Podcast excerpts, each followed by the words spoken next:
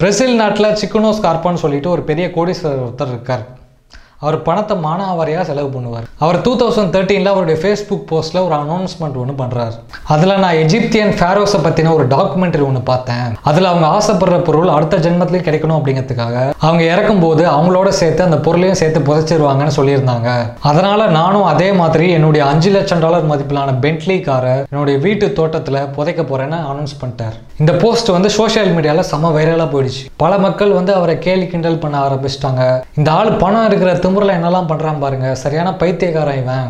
நாட்டில் சாப்பாட்டுக்கே வழி இல்லாமல் எத்தனை கோடி மக்கள் கஷ்டப்படுறாங்க. இவன் என்னடானா அஞ்சு லட்சம் டாலர் காரை மண்ணில் புதைக்கிறேன்னு சொல்கிறான் அதுக்கு பதிலாக அந்த காரை விற்று அதில் வர காசை வச்சு நிறைய மக்களுக்கு உதவி பண்ணலாமேலாம் சொல்ல ஆரம்பிச்சிட்டாங்க. ஆனால் இந்த கிரிட்டிசிசம் எதையுமே அவர் காதலே வாங்கிக்கல. அவருடைய ஃபேஸ்புக் அக்கௌண்ட்டில் அவருடைய பென்ட்லி காரு அதை புதைக்கிறதுக்காக அவர் வீட்டு தோட்டத்தில் தோண்டிட்டு இருக்கிற இடம் இதெல்லாம் வீடியோவாக எடுத்து அடுத்தடுத்த நாள் ஃபேஸ்புக்கில் போட ஆரம்பிச்சிட்டார். இவர் பென்ட்லி காரை மண்ணில் புதைக்கிறதுல உறுதியாக இருக்கிறத பார்த்ததும் பிரேசிலோட நியூஸ் சேனல்லேருந்து இன்டர்நேஷனல் நியூஸ் சேனல் வரைக்கும் இதை கவர் பண்ண ஆரம்பிச்சிட்டாங்க. ஒரு டிவி இன்டர்வியூவில் அவரை கூப்பிட்டு ஏன் இப்படி பண்ணுறீங்கன்னு கேட்டபோது அது என்னோட காரு நான் என்ன வேணாலும் பண்ணுவேன். என்னை யாராலையும் தடுக்க முடியாது. நான் என் பென்ட்லி காரை புதைக்க தான் போகிறேன் வேணும்னா எல்லா டிவி சேனலும் என் வீட்டுக்கு வந்து நான் காரை புதைக்கிறத லைவாக டெலிகாஸ்ட் பண்ணுங்க. மக்கள்லாம் பார்க்கட்டும்னு சொல்லிட்டு கோமா ஏஞ்சி போயிட்டார். எல்லா டிவி சேனலும் அவர் வீட்டுக்கு போய் பென்ட்லி காரை புதைக்கிறத லைவாக டெலிகாஸ்ட் பண்ண ஸ்டார்ட் பண்ணிட்டாங்க. கரெக்டாக பென்ட்லி காரை மண்ணுக்குள்ளே புதைக்கிறதுக்கு முன்னாடி சிக்கனோ ஸ்கார்பா அதை நிறுத்த சொல்லிட்டு எல்லா மீடியாக்காரங்களையும் பார்த்து அட்ரஸ் பண்ணுறாரு நான் உங்ககிட்ட ஒரு விஷயம் பேசணும் இதையும் லைவ் டெலிகாஸ்ட் பண்ணுங்கன்னு சொல்லிட்டு ஒரு இடத்துக்கு கூட்டு போறாரு. நான் என்னோட பென்ட்லிக்கார மண்ணுக்குள்ள புதைக்க போறேன்னு சொன்னபோது எல்லா மக்களும் கோவப்பட்டாங்க.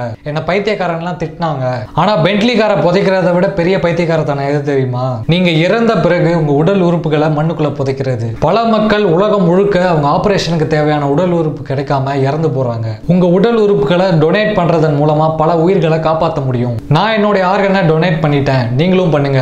காஸ்ட்லியான பென்ட்லிக்கார மண்ணில் புதைக்கிறத எப்படி உங்களால ஏத்துக்க முடியலையோ அதை விட விலை மதிப்பில்லாத மனித உடலை இந்த மண்ணுக்குள்ள புதைக்கிறத என்னால ஏத்துக்க முடியாதுன்னு சொன்னாரு. அவ்வளவுதான். ஒரு வாரமா மக்களுக்கு திமிர் பிடிச்சவனா பைத்தியக்காரனா தெரிஞ்சவர் ஒரே நாளில் நேஷனல் ஹீரோ ஆயிட்டார். அவரை திட்டுன அதே சோஷியல் மீடியா அவரை தலையில தூக்கி வச்சு கொண்டாட ஆரம்பிச்சாங்க. லோக்கல் சேனல்ல இருந்து இன்டர்நேஷனல் சேனல் வரைக்கும் அவரை போல ஆரம்பிச்சாங்க. இந்த சம்பவத்துக்கு அப்புறமா பிரேசில் நாட்டில் வெறும் ஒரு மாசத்துல பொதுமக்கள் அவங்களுடைய ஆர்கன்ஸை டொனேட் பண்றது முப்பத்தோரு பர்சன்ட் அதிகமா இருக்கான் Brazilian association of organ transplant கூட சேர்ந்து சிக்கனோ கார்பா பண்ண அவேர்னஸ் கேம்பெயின் தான் இது. இந்த மாதிரி பல இன்ட்ரெஸ்டிங்கான கேம்பெயின்ஸ் அண்ட் ஸ்ட்ராட்டஜிஸ் தான் இன்னைக்கு வீடியோவில் பார்க்க போறோம். நீங்க எம்பிஏ ஸ்டூடெண்டா இருந்தாலும் மார்க்கெட்டிங் ஃபீல்டில் இருந்தாலோ பிஸ்னஸ் பண்ணாலோ இல்லை பிஸ்னஸ் ஆரம்பிக்கணும் என்ன இருந்தாலோ இந்த வீடியோவை ஸ்கிப் பண்ணாமல் முழுசாக பாருங்கள் உங்களுக்கு செம யூஸ்ஃபுல்லாக இருக்கும். Welcome back to master mind it's me Maddy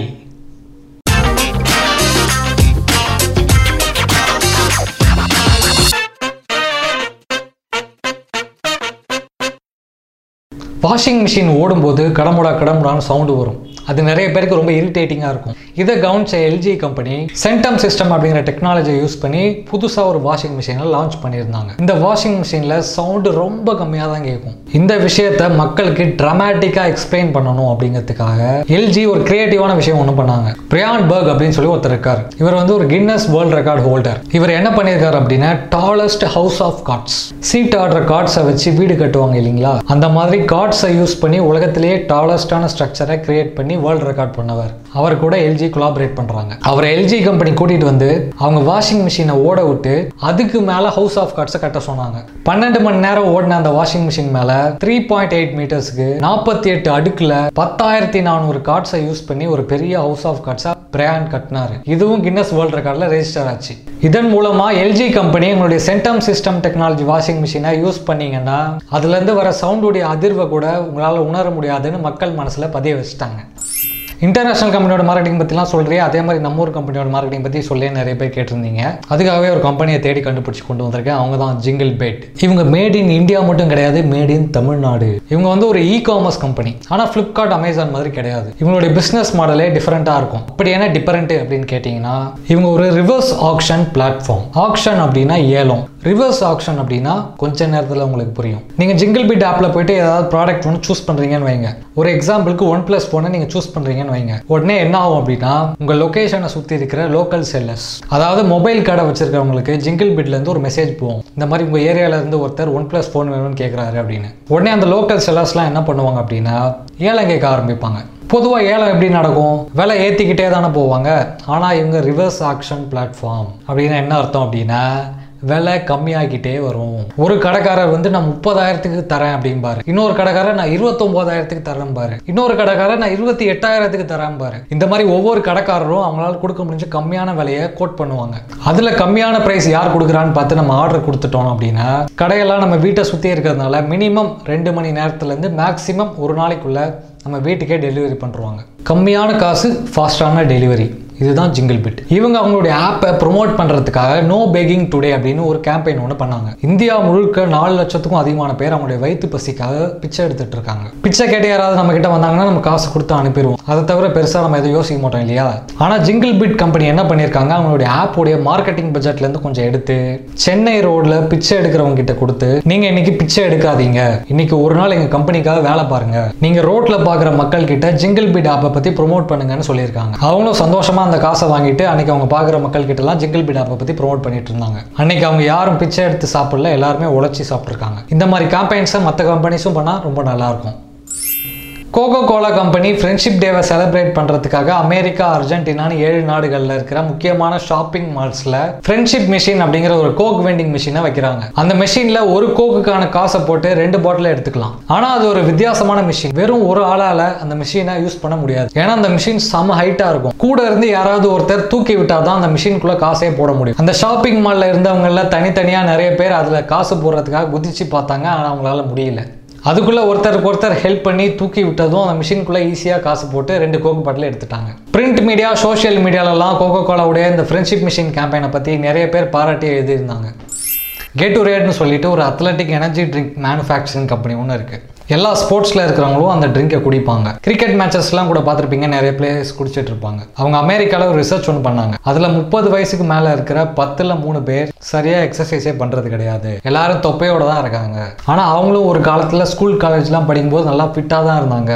ஆனால் வேலைக்கு போனதுக்கப்புறம் அவங்க உடம்பு மெயின்டைன் பண்ணுறதுக்கு டைம் கிடைக்காதனால இந்த மாதிரி ஆயிட்டாங்க அப்படின்னு கண்டுபிடிக்கிறாங்க. So Gatorade company thirty plus age மக்கள் கிட்ட அவங்க ஸ்கூல் காலேஜ் படிக்கும்போது இருந்த பழைய அத்லட்டிக் ஸ்பிரிட்டை திரும்ப கொண்டு வரணும்னு முடிவு பண்ணாங்க. அமெரிக்காவோட தேங்க்ஸ் கிவிங் டேன்னு ஒன்று செலிப்ரேட் பண்ணுவாங்க. அவங்க ஊர் ஹார்வெஸ்ட் ஃபெஸ்டிவல் நம்ம ஊர் பொங்கல் மாதிரி. நம்ம படித்த ஸ்கூலுக்கு ரைவாலரியாக ஒரு ஸ்கூல் இருக்கும். அந்த ஸ்கூல் பசங்களுக்கும் நம்ம ஸ்கூல் பசங்களுக்கும் ஆகவே ஆகாது. குறிப்பாக ஜோனல் ஸ்போர்ட்ஸ் மேட்சஸ் அப்பெல்லாம் வேற மாதிரி இருக்கும். அந்த மாதிரி அமெரிக்காவில் ரெண்டு ஸ்கூல் இருக்கு. Philipsburg high school Eastern high school அந்த ரெண்டு ஸ்கூல் பசங்களுக்கும் ஆகவே ஆகாது. ஆனால் ஒவ்வொரு வருஷம் தேங்க்ஸ் கிவிங் டே அப்போவும் அந்த ரெண்டு ஸ்கூலுக்கும் நடுவில் ஒரு ரக்பி மேட்ச் ஒன்று நடக்கும். அந்த மாதிரி நைன்டீன் நைன்டி த்ரீல அந்த ரெண்டு ஸ்கூலுக்கும் நடுவில் நடந்த ஒரு ரக்பி மேட்ச் டை ஆகி ட்ராவில் முடிஞ்சிச்சு பதினஞ்சு வருஷத்துக்கு அப்புறம் ரெண்டாயிரத்தி ஒம்போதுல கேட்டோ ரைட் கம்பெனி அந்த மேட்ச் ஆடின பிளேயர்ஸ் கிட்ட அன்னைக்கு டையான அந்த மேட்ச்சுக்கு புதுசாக ஒரு ரீமேட்சை நாங்கள் நடத்துகிறோம் நீங்கள் விளையாட வரீங்களான்னு கேட்டதும் எல்லா பிளேயர்ஸும் ஓகேன்னு சொல்லிட்டாங்க. அன்னைக்கு இருந்த அந்த ரெண்டு டீமுடைய ஹெட் கோச்சஸை தேடி கண்டுபிடிச்சி கூட்டு வந்தாங்க. ஆனால் பதினஞ்சு வருஷத்துக்கு முன்னாடி இருந்த மாதிரி பிளேயர்ஸ் யாரும் ஃபிட்டாக இல்லை. அதனால கேட்டோ ரைட் கம்பெனி அவங்களுடைய ஸ்போர்ட்ஸ் சயின்ஸ் இன்ஸ்டியூட் மூலமாக அந்த பிளேயர்ஸுக்கு ரெண்டு மாதம் கடுமையான ட்ரைனிங் கொடுத்தாங்க. இந்த மாதிரி பதினஞ்சு வருஷத்துக்கு அப்புறம் ரெண்டு ஸ்கூலுக்கும் நடுவில் ரீமேட்ச் நடக்க போதுங்கிற விஷயம் வைரலாக பரவ ஆரம்பிச்சது. எல்லா டிவி நியூஸ் மீடியாவும் இதை பத்தி பேச ஆரம்பிச்சாங்க. மக்கள்லாம் செம எக்ஸைட் ஆயிட்டாங்க. அந்த மேட்சை கிரவுண்ட்ல பார்க்கறதுக்காக பத்தாயிரம் டிக்கெட் விற்றுருக்காங்க டிக்கெட் கவுண்டர் ஓப்பன் ஆன ஒன்றரை மணி நேரத்திலே ஹவுஸ்ஃபுல் ஆயிடுச்சு. அது இல்லாமல் யூஎஸ்ல இருக்கிற ஸ்போர்ட்ஸ் சேனல் எல்லாம் இதை இன்டர்நேஷனல் மேட்ச் மாதிரி லைவ் டெலிகாஸ்ட் பண்ண ஆரம்பிச்சிட்டாங்க. இது கூட ஹாலிவுட்டுடைய பெரிய பெரிய movie studio Warner Bros Walt Disney Sony Paramount யூனிவர்சல்னு எல்லாரும் போட்டி போட்டு வந்து இந்த கதையை படமா எடுக்கிறதுக்கான ரைட்ஸை எங்ககிட்ட கொடுங்கன்னு கியூல வந்து நின்னாங்க. கேட்டோ ரேட் கம்பெனி இந்த ஈவெண்ட்டுக்கு இவ்வளோ பெரிய ரெஸ்பான்ஸை எதிர்பார்க்கவே இல்லை. அதனால் அவங்க இன்னொரு அனௌன்ஸ்மெண்ட்டையும் பண்ணாங்க. இதே மாதிரி நீங்களும் உங்கள் பழைய ஸ்கூல் டீமோட சேர்ந்து மேட்ச் ஆடணும்னு ஆசைப்பட்டீங்கன்னா எங்களை காண்டாக்ட் பண்ணுங்கன்னு சொன்னதும் அமெரிக்கா முழுக்க இருந்து பலாயிரம் அப்ளிகேஷன்ஸ் வந்து குவிஞ்சிருச்சு. அதுலேருந்து இன்னைக்கு வரைக்கும் ஒவ்வொரு வருஷமும் இந்த மாதிரி மேட்சஸை கேட்டோ ரைட் கம்பெனி நடத்திட்டு வராங்க. பதினஞ்சு வருஷத்துக்கு அப்புறம் ஈஸ்டர்ன் ஹைஸ்கூலுக்கும் பிலிப்ஸ்பர்க் ஹை நடந்த அந்த ரீமேட்ச்ல யார் ஜெயிச்சா தெரியுமா? என்னோட ட்விட்டர் அக்கௌண்ட்ல ட்வீட் பண்ணியிருக்கேன். போய் பார்த்துட்டு ஃபாலோ பண்ணிக்கோங்க. இந்த எபிசோட கடைசி வரைக்கும் முழுசாக கேட்டதுக்கு ரொம்ப நன்றி. மாஸ்டர் மைண்ட் பாட்காஸ்ட்டை உங்கள் ஃப்ரெண்ட்ஸுக்கெலாம் ஷேர் பண்ணுங்கள் வேறு ஒரு எபிசோடில் உங்கள் எல்லாரையும் வந்து மீட் பண்ணுறேன் till then bye from Maddy